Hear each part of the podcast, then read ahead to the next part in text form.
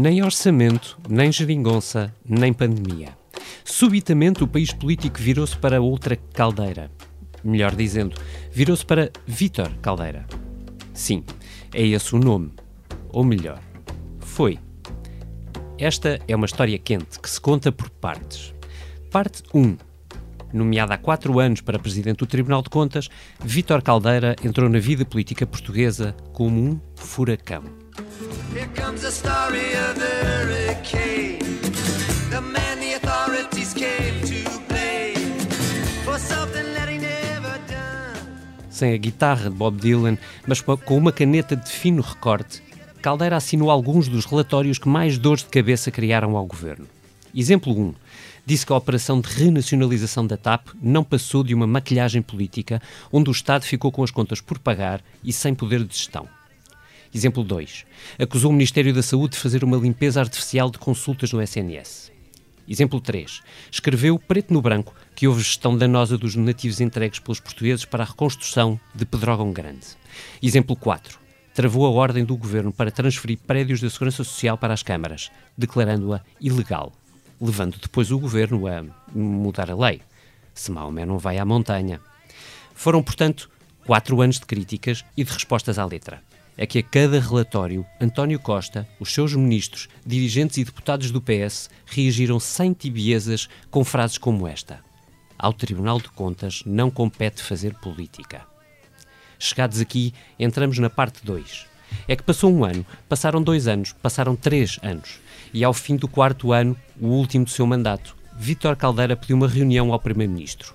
Uma vez, outra vez. Sem resposta, Caldeira não teve reunião. Mas na semana passada recebeu um telefonema e uma mensagem simples. Muito obrigado. Até à próxima. Foi assim, dispensado de funções.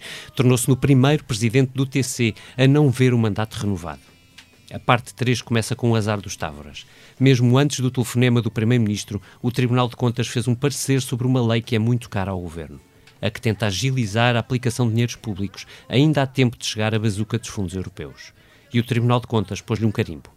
Esta lei facilita conluios, promiscuidades e corrupção. Foi aí que se juntou tudo num caldeirão. A oposição caiu em cima de Costa, acusando-o de querer gastar a tripa forra e de não suportar as vozes críticas. Marcelo, vendo o filme, tentou pôr-se fora dele e usou exatamente as mesmas palavras do Tribunal de Contas, em jeito de aviso sobre os fundos europeus que estão para chegar. O país, disse ele, não pode viver de conluios, promiscuidades e corrupção. Mas Costa não se ficou e atribuiu a Marcelo o critério de não renovação de mandatos no TC, como antes, na PGR. Como o Sr. Presidente da República teve a ocasião de explicitar é quando da cessação de funções da Sra. Conselheira Joana Marques Vidal, é entendimento do Governo e do Presidente da República que este tipo de funções não deve haver lugar à renovação, além de mais para garantia da própria independência da função. O final desta história só se soube noite dentro. Marcelo pediu no expresso um perfil idêntico ao de Vítor Caldeira. Costa levou-lhe o do chefe de gabinete dele. Hoje, José Tavares toma posse, já com notícias nos jornais a lembrar o seu envolvimento num estranho negócio promovido pelo governo de José Sócrates. Fim de história? Mesmo? Seja bem-vindo à Comissão Política desta semana que gravamos pela manhã de quarta-feira. Hoje discutimos isto mesmo. Quem se mete com o PF se leva? Se há espaço para quem fiscaliza o governo? se devemos ter mais agilidade a distribuir fundos públicos ou europeus, ou se, face à conjuntura política, devemos reforçar o controle da corrupção e, por fim, se, face às polémicas, prioridades divergentes e lutas políticas, nos arriscamos a ficar com uma bazuca entupida. Metido no caldeirão de Vítor Caldeira, chamei hoje os pesos pesados. Talvez assim evite receber um telefonema no fim. Ou então não. Dou assim as boas-vindas ao João Vieira Pereira, diretor do Expresso. Olá, João. Olá, David. E ao Martim Silva, diretor adjunto deste jornal. Olá, Martim. Olá, viva. Pelo sim, pelo não, põe o telefone em silêncio. Eh, já está em silêncio neste momento apenas com Wi-Fi, portanto poderei receber mensagens. Eu sou, claro, o David Diniz.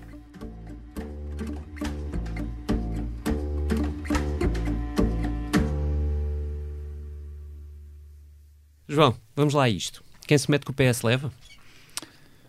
Leva, quer dizer, basta olhar para. Acho que a tua descrição inicial uh, que abriu este programa diz tudo. Uh, eu, uh, quer dizer, não é de agora, é a mesma frase repetida cem vezes sem conta pelo governo de que uh, ao Tribunal de Contas não cabe fazer políticas, era a mesma usada para Teodora Cardoso quando estava à frente, à frente do Conselho de Finanças Públicas e fazia críticas às políticas de, de Mário Centeno. Uh, o, e os resultados estão à vista. Eu acho que o governo, dito isto, acho que o governo tem toda a legitimidade de poder não reconduzir uh, o Presidente do Tribunal de Contas. Não é, acho que essa coisa de dizer que, que, quer dizer, é um facto que é o primeiro Presidente do Tribunal de Contas que não é eh, reeleito, mas hum, o Governo não fez nada de ilegal. Acabou uhum. um, manda um mandato, não o reconduziu, ponto. Uh, eu acho que Costa geriu muito mal esta situação. Uh, mais uma vez, uh, acho que aquela máquina política que toda a gente dizia que era António Costa está gripada, não é? Aquele motor acho que gripou porque ele não percebeu exatamente o que é que estava a passar e deixou que essa notícia da não recondução do Presidente do Tribunal de Contas saísse num jornal, que é daquelas coisas que não faz uh, o, o, mínimo sentido. Um, e, mas pronto, dito isto, o Governo tem toda a legitimidade de não reconduzir um, o Presidente do Tribunal de Contas, Agora, também tem toda a agora também eh, são legítimas as críticas de que, é, de que este comportamento do Partido Socialista é recorrente, ou seja, o Partido Socialista não é que não goste das pessoas que estão à frente dos reguladores. Eu acho que o Partido Socialista e este governo não gosta de reguladores. Acho que esse é um, é um, é um ponto mais vasto. Não gosta, eh, não gosta de quem lhes faça críticas e, e, e, não gosta, acima de tudo, já é uma coisa antiga no, no, Partido Socialista e nos socialistas, não gostam de poder que não é eleito. Adoram o poder eleito, aquele que não é eleito, como é o caso dos reguladores, não gostam. Um, e, e, isso é, é, é, patente em todas as, as, críticas que foram sendo feitas. Deixa-me introduzir um, uma questão, porque António Costa ontem respondeu, ou, ou tentou responder a isso com um argumento e o argumento que ele usou foi da Procuradora-Geral da República, que há sensivelmente dois anos foi alterada também com grande polémica, aliás, numa situação bastante semelhante a esta, de não renovação de mandato. Uh, e, e, e António Costa sublinhou que, passados estes dois anos, ninguém tem dúvidas que a nova Procuradora-Geral da República não representa um problema, uh, e, mas sim uma linha de continuidade. Compras o argumento? Não, nem pensar, porque nós, quer dizer, nós não podemos julgar o trabalho que não sabemos que se foi feito ou não foi feito. Ou seja, nós podemos saber qual, o que é que Lucília Tiago tem feito enquanto Procuradora-Geral da República e o trabalho que ela tem, que tem feito, mas não sabemos aquilo que, não, que ficou por fazer, nem nunca vamos saber. Portanto, esse argumento pode ser usado para tudo, mas não, mas não pode ser verdadeiro. E a mesma coisa pode-se fazer em relação ao próximo Presidente do Tribunal de Contas. Eh, nós nunca vamos saber, uh, perante as, as críticas que, são feitas, aquelas que deixaram de ser feitas. Agora, por exemplo, eu vamos olhar para o Conselho de Finanças Públicas e para, aquilo que, qual era o peso das críticas que. Que Teodoro Cardoso tinha e qual é o, o, peso que tem a atual uh, Presidente do Conselho de Finanças Públicas. Não tem uma coisa nada a ver com a outra. Não é? Uh, a, a, atual Presidente do, do, Conselho de Finanças Públicas é uma pessoa muito mais polida, muito mais um, cuidadosa na sua linguagem um, e não criou até agora, não sei se alguma vez vai criar, mas mesmo perante um problema gigante de finanças públicas que nós temos neste momento motivado pela crise económica, as críticas dela são muito menores do que aquilo que se poderia esperar de alguém que se quer independente para analisar o estado das contas públicas. Mas pronto, dito isto, eu só queria relembrar uma coisa que eu acho que nós todos depois nos esquecemos uh, de algo muito importante. Tu enumeraste muito bem aí as críticas que o, que o Tribunal de Contas fez ao Governo ao longo dos tempos. Uh, mas eu, eu quero. Uh, eu, eu acho que piada é que as pessoas, a opinião pública em geral, sabe o nome do presidente do Tribunal de Contas quando ele se vai embora. Eu, eu, eu, eu arrisco seja, dizer que ninguém sabia o nome do presidente do Tribunal de Contas. O país só liga aos reguladores quando. Quando são despedidos. assim, uh, mas, mas, é verdade. Assim, a ninguém... glorificação do saído. É verdade, é verdade e, e, é preciso notar isto, que ao longo dos últimos anos, não sei se motivado pelo, pelo, pelo agora ex-presidente do Tribunal de Contas, tem existido um, uma maior uh, notoriedade uh, uh, do, do, próprio Tribunal de Contas. Eu sei que as leis também mudaram e o poder dado ao Tribunal de Contas também aumentou, mas a verdade é que o Tribunal de Contas era uma coisa que ninguém ligava nada.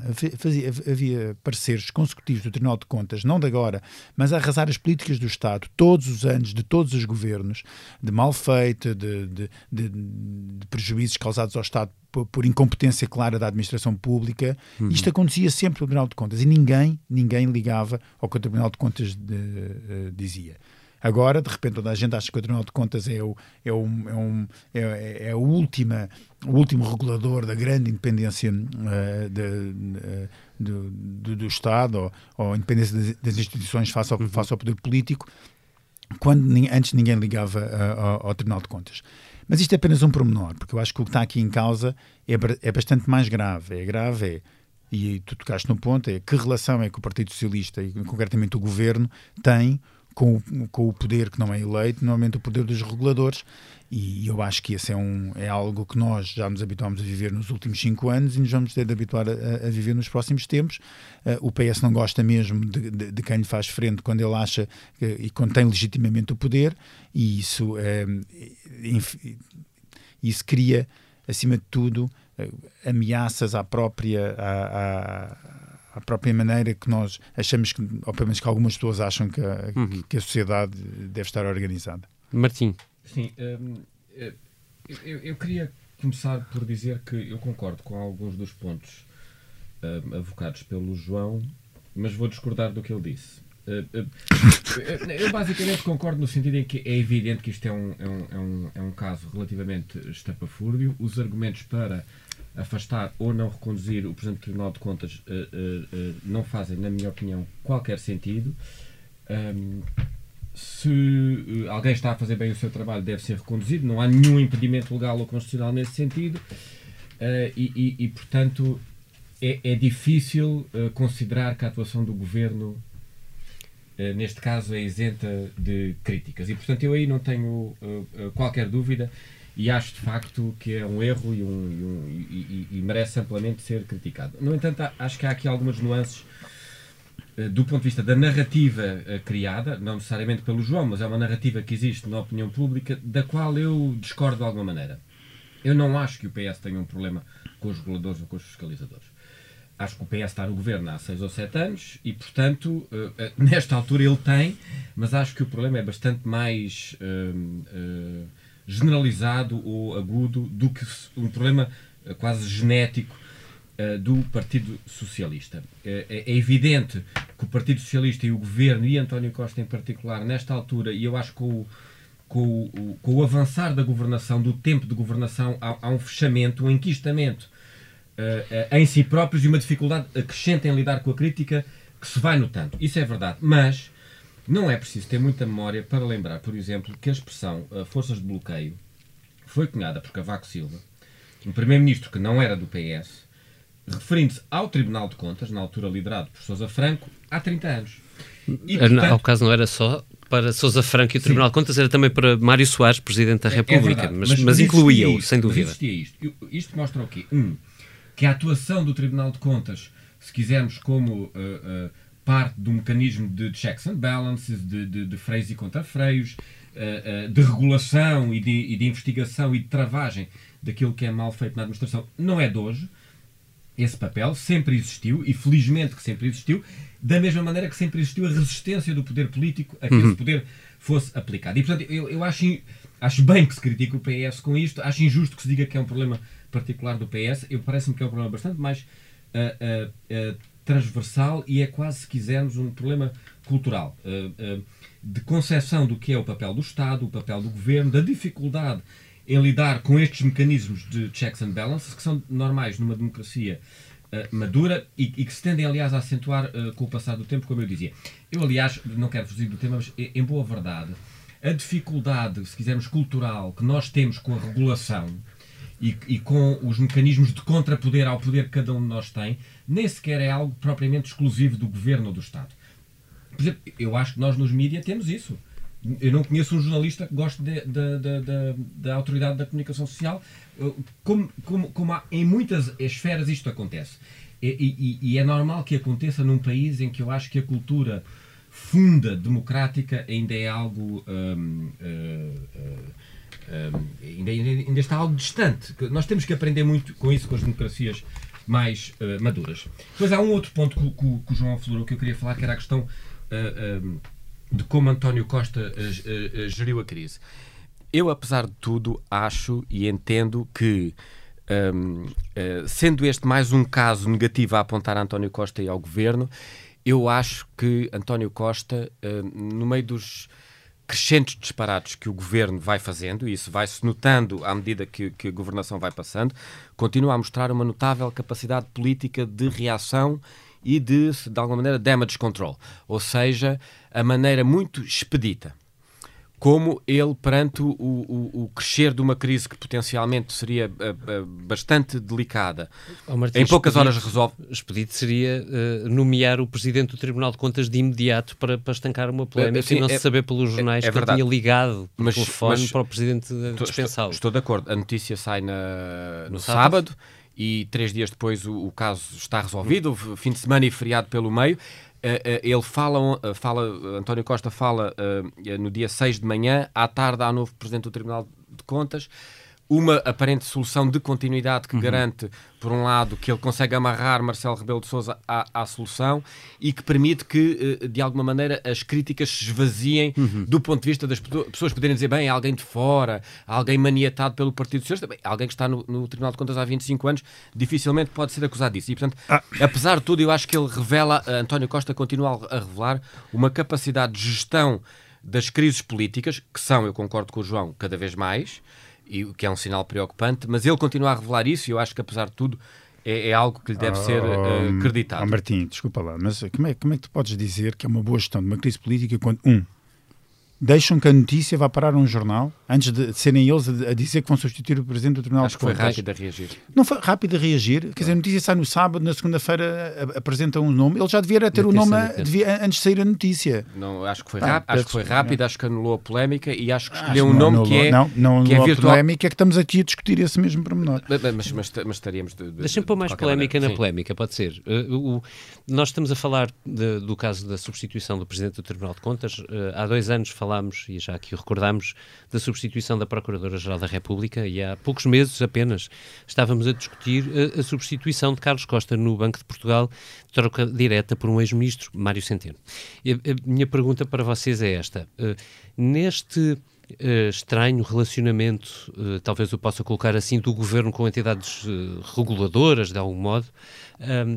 Marcelo é um é, é um aliado de António Costa? Bem, deixa-me começar por responder isso, João, permite-me. Um, eu, eu, acho, sobretudo, que António Costa consegue a, a, a, amarrar Marcelo às suas uh, soluções, na medida em, em, em, que, por outro lado, Marcelo uh, está amarrado a esta solução política enquanto ela existir e vai ter presidenciais daqui a pouco e, portanto, se quisermos o Mas equilíbrio... pode ser uma questão para as, para, as presidenciais. É? Eu, eu acho Até que... ponto é que isto prende Marcelo a um... A um... Eu, eu acho é que isso é circunstancial. Isto é, Marcelo, a partir do momento que for reeleito, e não falta assim uh, tanto tempo, provavelmente a sua liberdade e independência para agir perante estes casos políticos vai, eu acho que se vai tornar, vai se agudizar e, e, e, o que muitas vezes diz que há uma guerra surda ou uma divergência entre os dois, provavelmente pode agudizar-se e isso é um, é um problema importante.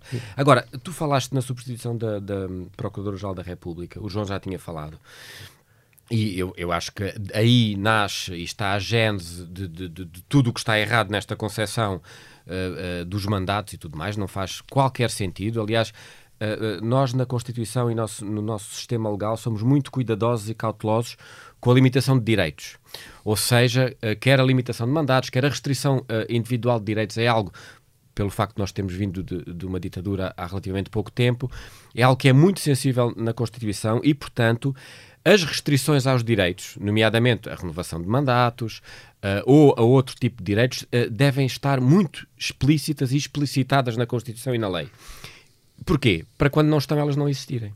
E, portanto, inventar algo eh, que não existe numa lei e dizer-se que há uma, aqui uma, uma espécie de prática de jurisprudência inventada, alguns entre uh, uh, Marcelo e António Costa, para a PGR há dois anos, como tu dizias, e agora para o Tribunal de Contas, não faz qualquer sentido. Se acham isso, vertam isso na lei ou na Constituição, mas isso não faz mesmo qualquer sentido. Agora, eu também acho o contrário. Acho, e aí não concordo com o João, eu acho que, sendo a substituição da PGR, sobretudo, e agora do Tribunal de Contas, um mau sinal o mau sinal que se dá à, sociedade quando manifestamente os mandatos foram exercidos de forma um, eh, particularmente eficaz, e refiro-me sobretudo à, à, à, Joana Marques uh, Vidal, com os resultados que são conhecidos. Acho que o sinal que se dá à sociedade é um sinal muito negativo, também neste caso do Tribunal de Contas, mas nós, para sermos inteiramente uh, factuais, também temos que dizer uma coisa, que é, eu também não tenho nenhum dado, nesta altura, que me permita dizer que a atuação eh, da justiça portuguesa, nomeadamente no combate à corrupção, mudou alguma coisa uh, em sentido negativo nestes últimos dois anos. E, portanto, isto tem que ser dito. Isto é, uh, uh, nós, tem, nós temos, por exemplo, ainda recentemente, um, um, um mega caso judicial envolvendo, se quisermos, corrupção no coração, na zona mais central e nevrálgica, que é nomeadamente o próprio sistema de justiça.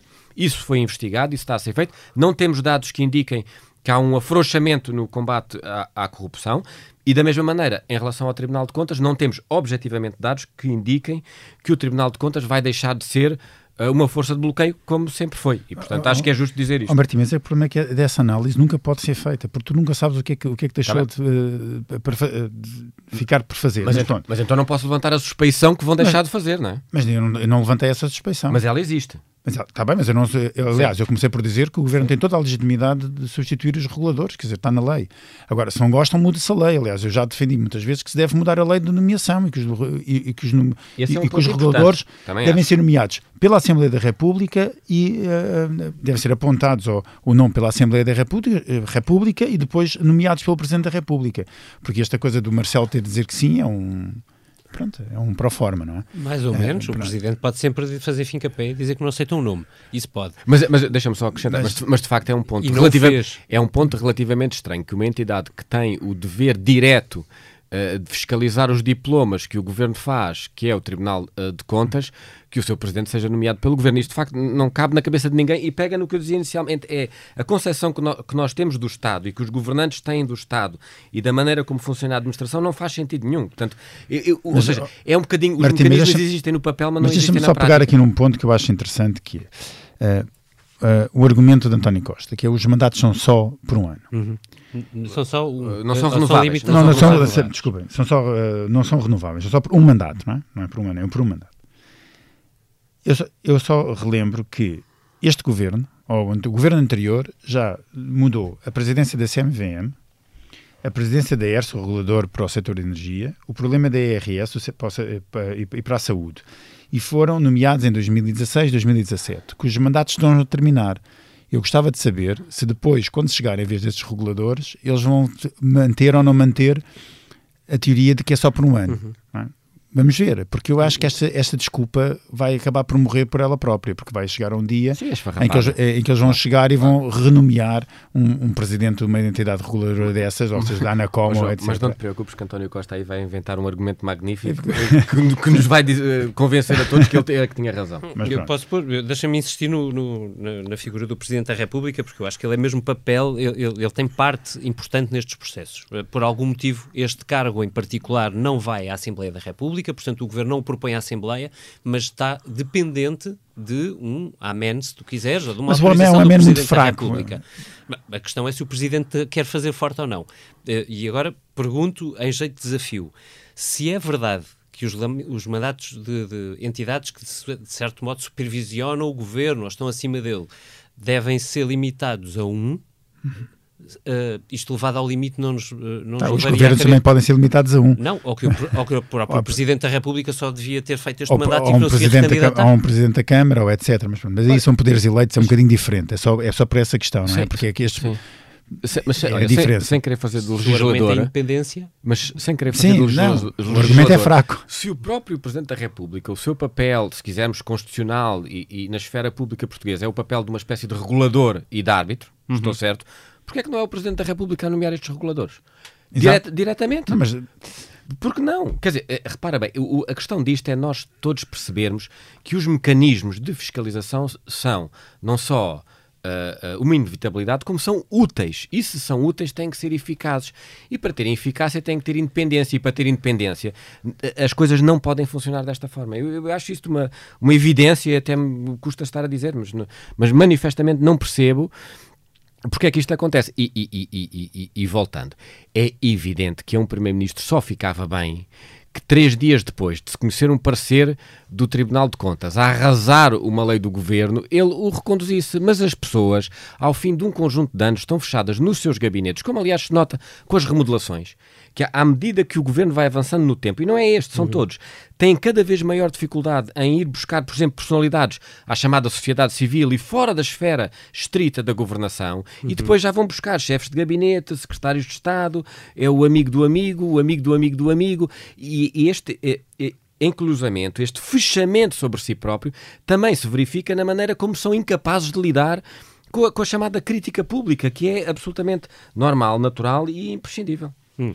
Eh, e falando da crítica pública e, da, e, desta última crítica que o, que o Tribunal de Contas fez a um diploma do governo, neste caso uh, preventivamente, em jeito de parecer, um, João, uh, ainda a questão de fundo.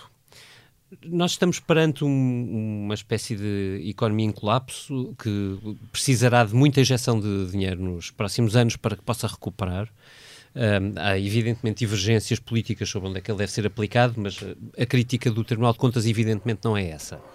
Uh, a pergunta para ti é esta: nós devemos ter mais agilidade a distribuir fundos públicos face a esta situação ou, face à conjuntura política que sabemos sensível, devemos reforçar o controle da corrupção? Sim e não.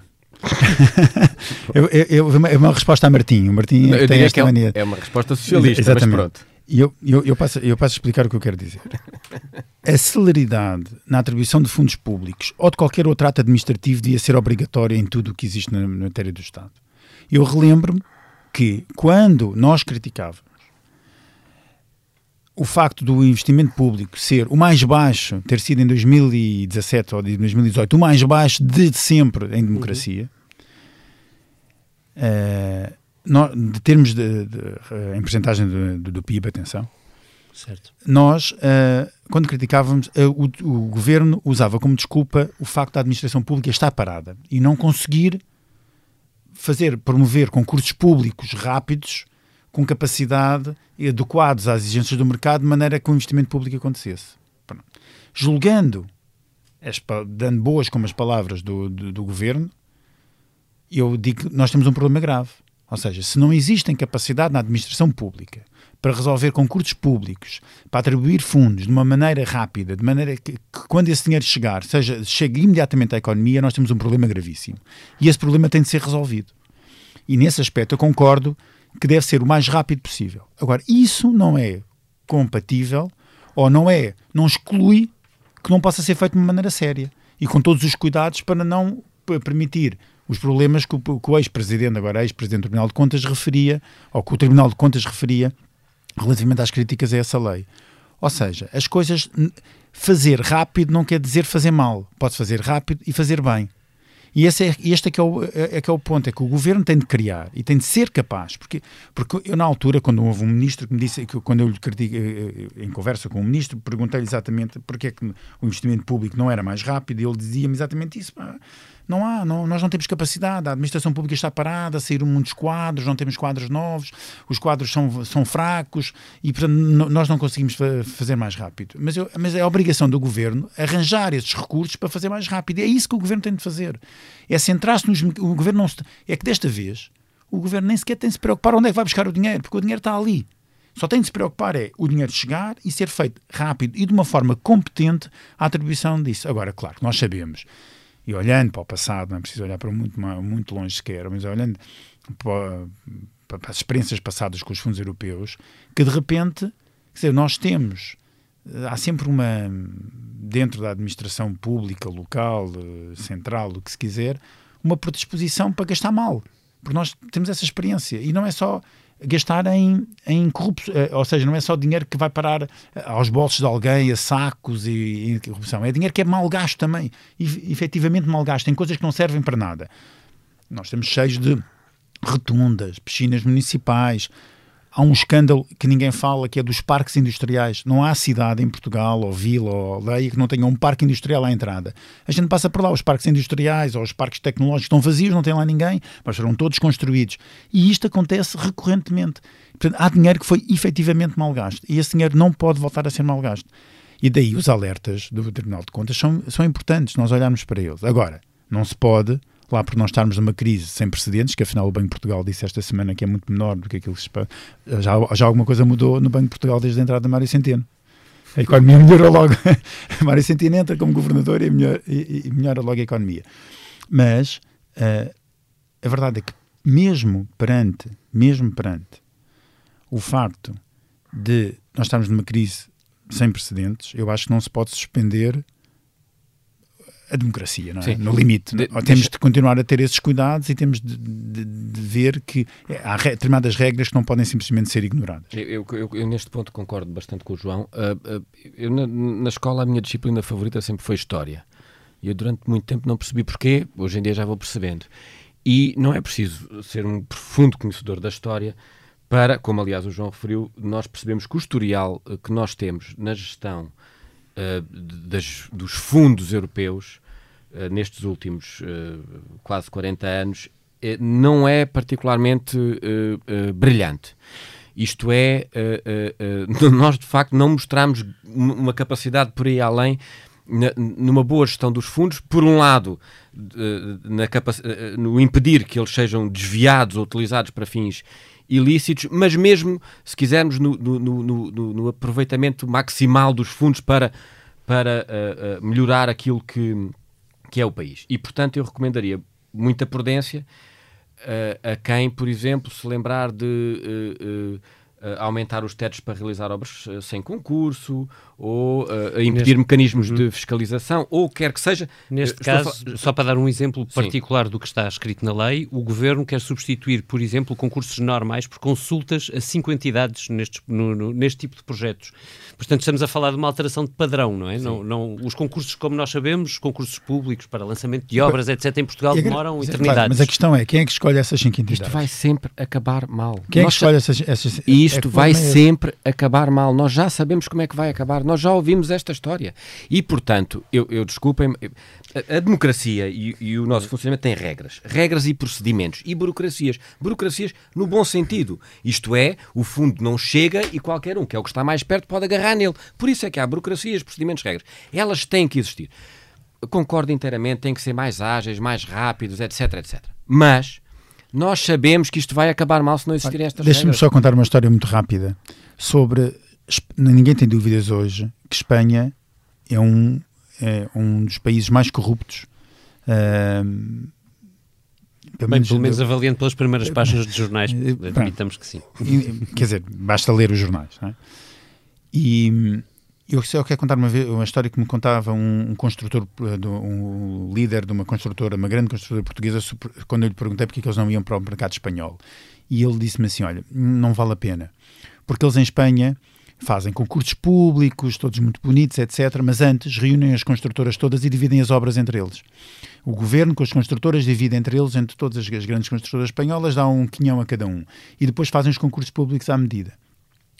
E portanto nós nem sequer tentamos entrar em Espanha. E a verdade é que as construtoras, as construtoras espanholas, as construtoras espanholas entraram todas em Portugal, compraram construtoras em Portugal, as grandes construtoras portuguesas, desde que existia, sobram apenas uma e meia, dizendo assim, uh, eh, e foram, foram desaparecendo, uh, comidas por espanholas, desaparecendo, etc. E, e, e pronto, e é, o que, e é, o, é o que nós temos.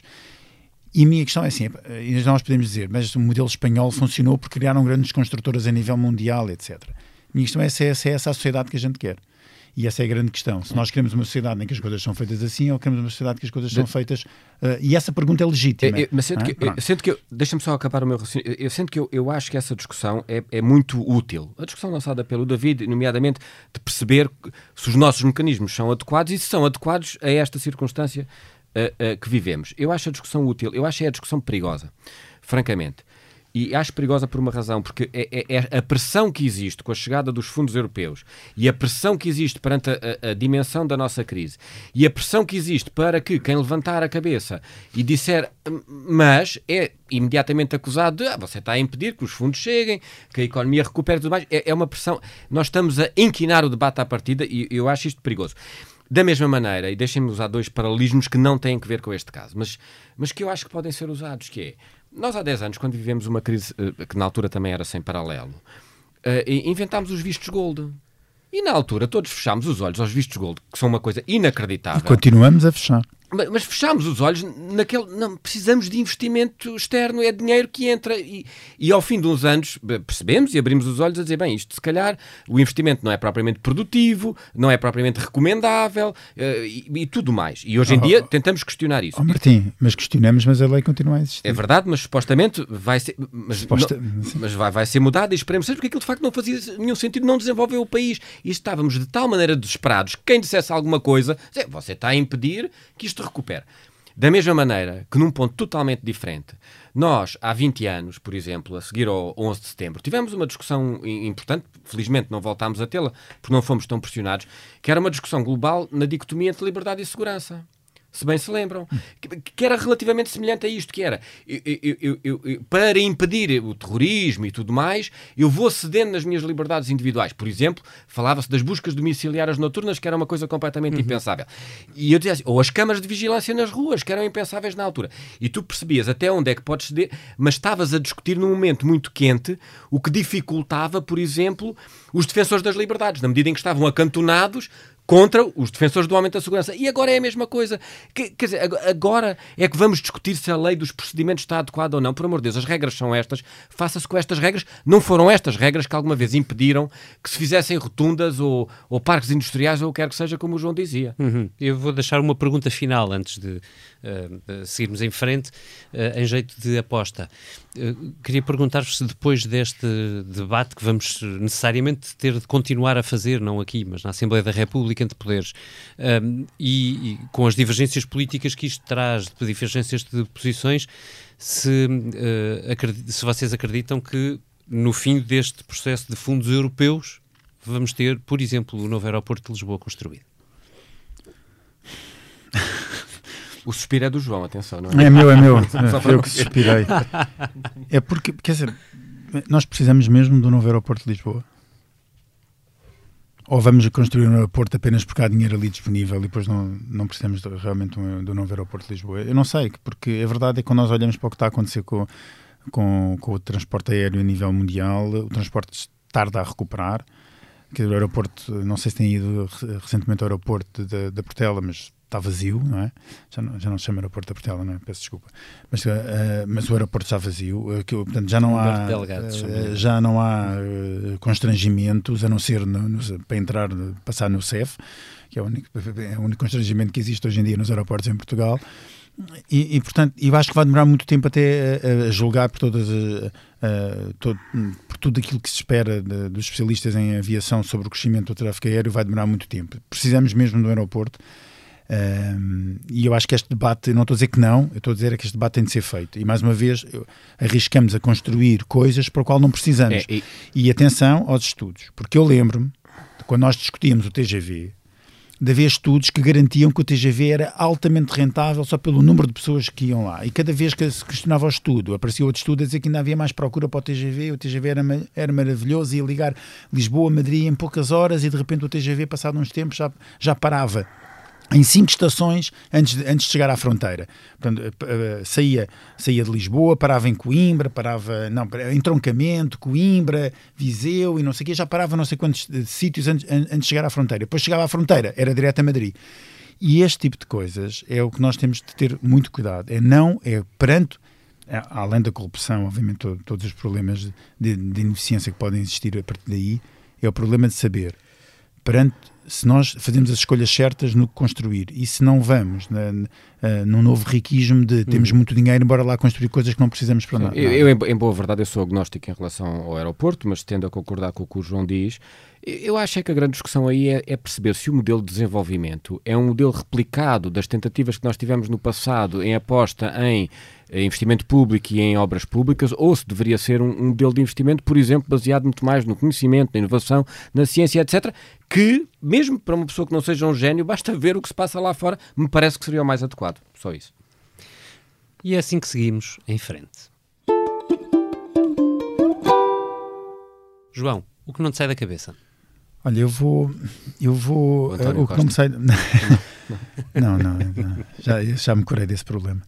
Um, o, eu, um, eu vou dizer as sondagens nos Estados Unidos, porque ontem, hoje, terá sido o pior dia de sondagens para Donald Trump, que uh, bateu todos os recordes uh, negativos de distância face a Biden nas sondagens para, uh, para a presidência dos Estados Unidos, quer a nível de Estados, quer a nível nacional, uh, chegando apenas de ganhar neste momento um Estado, que é o Texas, uh, estando empatado, empatado em alguns outros. Um, e eu acho que, hum, quer dizer, eu, com a proximidade das eleições americanas, acho que neste momento hum, isto é realmente o que não nos sai na cabeça e a nossa grande preocupação. Uh, acho que não, umas, umas eleições americanas nunca foram tão mediáticas como esta. E com razão. Martim, creio que és, vais na mesma linha. Uh, uh, sim, eu vou, eu vou na mesma linha. Uh, nesta altura, de facto, não me sai da cabeça as eleições norte-americanas. Temos Trump à solta. Oh, bom, Devíamos ter combinado isto antes. sim, temos Trump novamente à solta. esta quarta-feira temos o debate entre Pence e Kamala Harris, que eu não ia ver, mas agora já, já quero muito ver. Mas só para fazer uma notinha diferenciadora do João, na última madrugada acabei de ler o novo romance de Helena Ferrante, A Vida uh, Mentirosa dos Adultos, e ela confirma-se como uma escritora que constrói personagens uh, como ninguém, e portanto deixo esta sugestão também. A mim, não me sai da cabeça a sondagem que o Expresso e a SIC publicaram no último sábado e não me saem da cabeça alguns detalhes. Como os partidos tradicionais praticamente não mexeram, à exceção do CDS que sem surpresa desaparece, de como André Ventura parece ter solidificado uma posição bem mais forte no sistema político, recolhendo 7% dos votos em legislativas, 8% em presidenciais, e sobretudo isto, de como a imagem do governo em apenas seis meses de pandemia levou um rombo de 9 pontos. Eu posso estar enganado, mas se a crise for o que os números mostram, podemos estar num ponto de viragem muito difícil na nossa vida política. E não sei, não sei mesmo, se estamos preparados para o que pode ser. É assim que dou fechada esta comissão política, ilustrada pelo Tiago Pereira Santos e editada pelo José Sedivim Pinto, a quem agradeço toda a dedicação. Foi uma comissão política a olhar fundo para a democracia portuguesa e para o modo como podemos, devemos, sair deste impasse. Mas sempre apreensiva com o que se passa do outro lado do Atlântico, onde o presidente infectado com o novo coronavírus tenta iludir todo um país, primeiro fingindo não ter sintomas, depois fingindo já ter ultrapassado, por fim mentindo sobre o perigo que ela representa. Não para ganhar não vale tudo. Até para a semana.